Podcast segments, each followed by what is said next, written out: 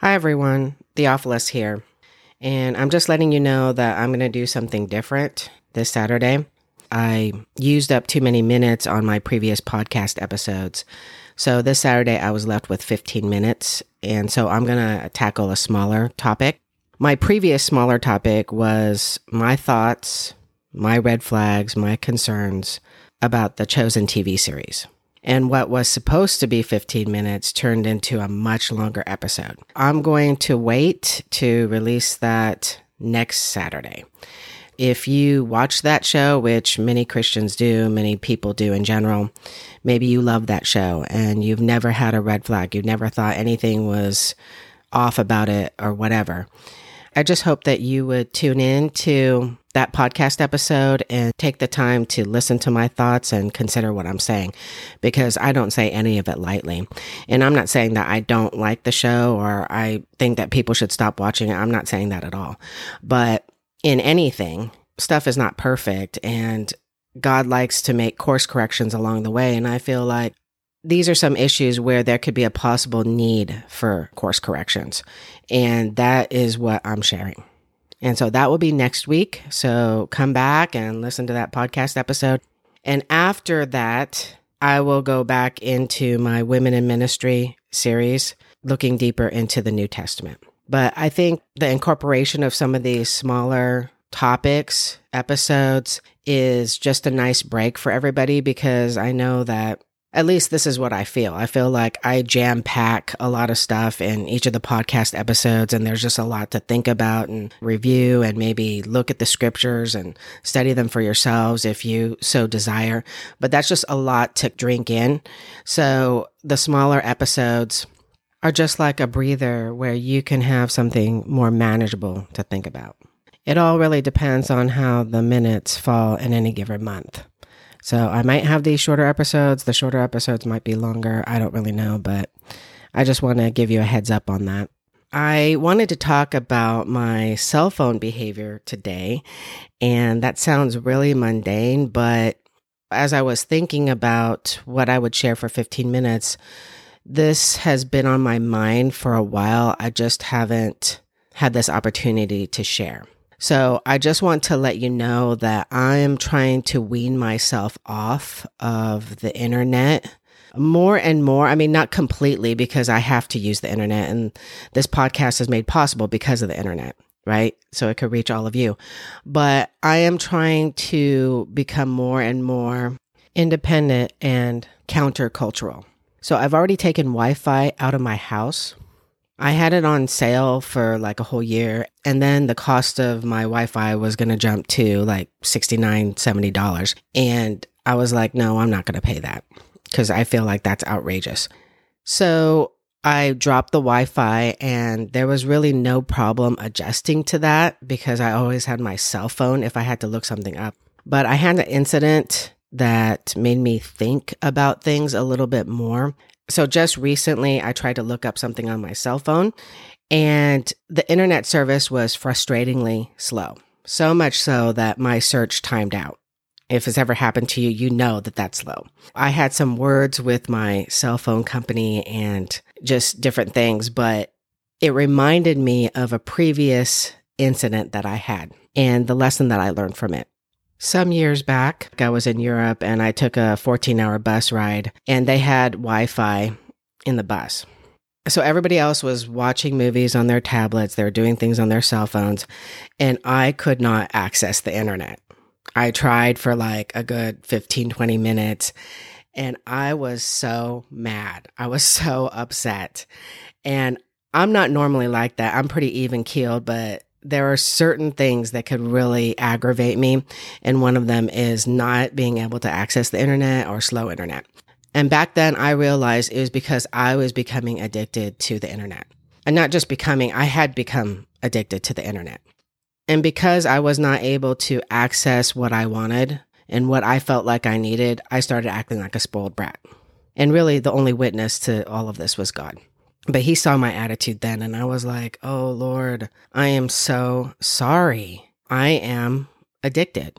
And I wouldn't say that my addiction is as great as other people's addiction, but the thing is, we can get addicted to the internet. We can get addicted to our cell phones. And so when that happened again recently, I just recognized, hey, I'm getting really attached or I'm still attached to my cell phone, to the internet.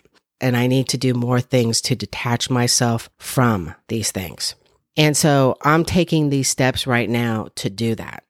So why am I sharing this with all of you? I just want you to also think about it because part of being culture cultural, part of being prepared for the future is to recognize that at any time a crisis can happen. The electrical grid could go out. We can become quote unquote unplugged. And I fear for society when certain people become unplugged from their cell phones. In our culture, we've been cultivated to carry our cell phones with us at all times and to depend upon our cell phones for many of the functions of daily life, but especially checking things on the internet. And the cell phone is always tracking us, really always listening to us. And the cameras, they're probably operational too. The thing is, we are being monitored at all times. We are being tracked at all times, and we're helping that tracking because we're so attached to our cell phones. In other words, we have really taken the bait. One of the greatest things that I've done recently is just buy a watch. I used to use my cell phone all the time just to look at what time it is. And now that I have a watch, I go to work and I don't really have to look at my cell phone anymore for the time. And I don't really have to carry around now as much as I did before. I feel a lot freer. I feel more clear headed. I'm trying to not watch media as much anymore and read more books. And that has made a difference in my life more and more because I feel like I'm becoming more, and I don't want this to sound overly dramatic, but humanized. Whereas before I was just connected to the internet and connected to the cell phone and I had to like get my information and it had to be fast and all this stuff. But now life is kind of moving at a slower pace and as I'm reading books and reading magazines and reading different articles and things like that, I feel like it's a more natural pace. It's a more natural way of living. That sounds kind of strange, but I mean, I just want to share that experience with you because I feel like God is trying to pull us out of the matrix. You know, we're all in the matrix. We're all being monitored and we're the commodity for many of these social media giants and the apps that we all download into our phones and all this stuff. And I'm just like, I don't want to be that. You know, I want to be completely not given over to those things, not connected, attached to those things, going back to the way that he has called us to live our lives. And I believe that technology has become a true idol in our day and time. And it doesn't mean that all aspects of technology are bad because obviously I wouldn't be able to communicate with you right now if we didn't have access to technology. Another thing is it's time consuming, media in general movies, all this stuff. And I like to watch movies, redemptive ones, of course, things that are clean or interesting, documentaries. But I feel like it's really important to have boundaries around what we watch and how much time is spent in those areas. And a lot of that happens on the phone. One of the most challenging things that has happened to me recently is having a busier schedule. When you have a busy schedule, then you have to really be selective of what you devote your time to. In the past, I've often said, Oh God, I can't do that because I don't have enough time. I just feel like I'm overwhelmed right now and I can't do this, I can't do that. But I recognize how much time I do spend on my phone or watching videos or whatever. Those things are non essential things, but I'm taking the time to do it. And I feel justified because it's like, well, I've had a busy day and I just need to relax and this is my way to unwind or whatever. But I could be spending that time doing other things. And I'm not saying that it's bad to relax or have some downtime because I think that that's really important. I think it's important to have recreation. I realized too that I could be rearranging and prioritizing my time in different ways so that I can get these things done and more things done. And I don't want to be so busy that, you know, I feel like I'm all over the place and I'm having to multitask everywhere. But at least I'm getting the things that God wants me to accomplish done.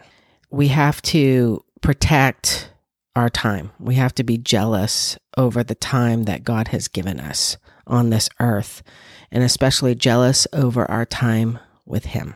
Another aspect of using your cell phone is it divides and limits your attention span.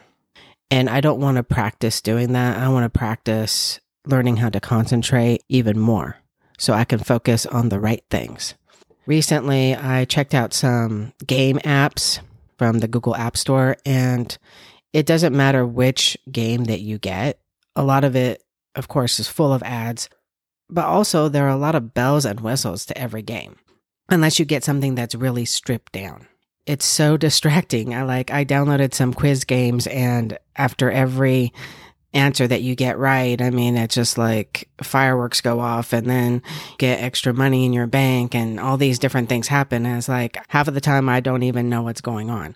And I just did that for a little bit. I don't know. I just wanted to check them out. But needless to say, after a short period of time, I deleted those games off of my phone, and I'm so thankful. The sad part about it is it's in Christian games too. Like I downloaded this Bible quiz app, you know, looking forward to seeing, you know, how much I know about Bible trivia. But it couldn't just be the questions and the multiple choice answers. You get it right, you go on to the next question. Like I just want to run through the questions, but you have to go through all of this rigmarole for every question, for everything that you do on the actual game app. And it's like so much is designed to attract your attention and hold your attention and keep you there and keep you trying to get to that next level and trying to get to that next prize. Psychologically, those games are designed to do that to take as much time as possible from your life. Of course, it's not just the games, but it's social media in general, along with everything else that can be done on a cell phone. And this is what we need to watch out for because there's a lot of manipulation happening with us and we don't even realize it. If the enemy can get you distracted and looking the other way most of the time with stuff that doesn't even mean anything, then he wins you know, he doesn't have to destroy your life. He doesn't have to undermine everything that you're trying to do for God. He just has to occupy more and more of your time. And we need to recognize that as a strategy of the enemy. Honestly, I only have two games on my phone now a chess game and a Scrabble game, which are my favorites. And both of those games are just about playing the game, nothing else. And I think the Scrabble game has minimal ads, but there's nothing else on the screen except the Scrabble playing board. I'm really thankful. And it's really just about using those things responsibly. I don't play those games all the time, but every once in a while I feel like it, and I do, and I'm exercising my mind, and that's how I'm justifying the whole situation.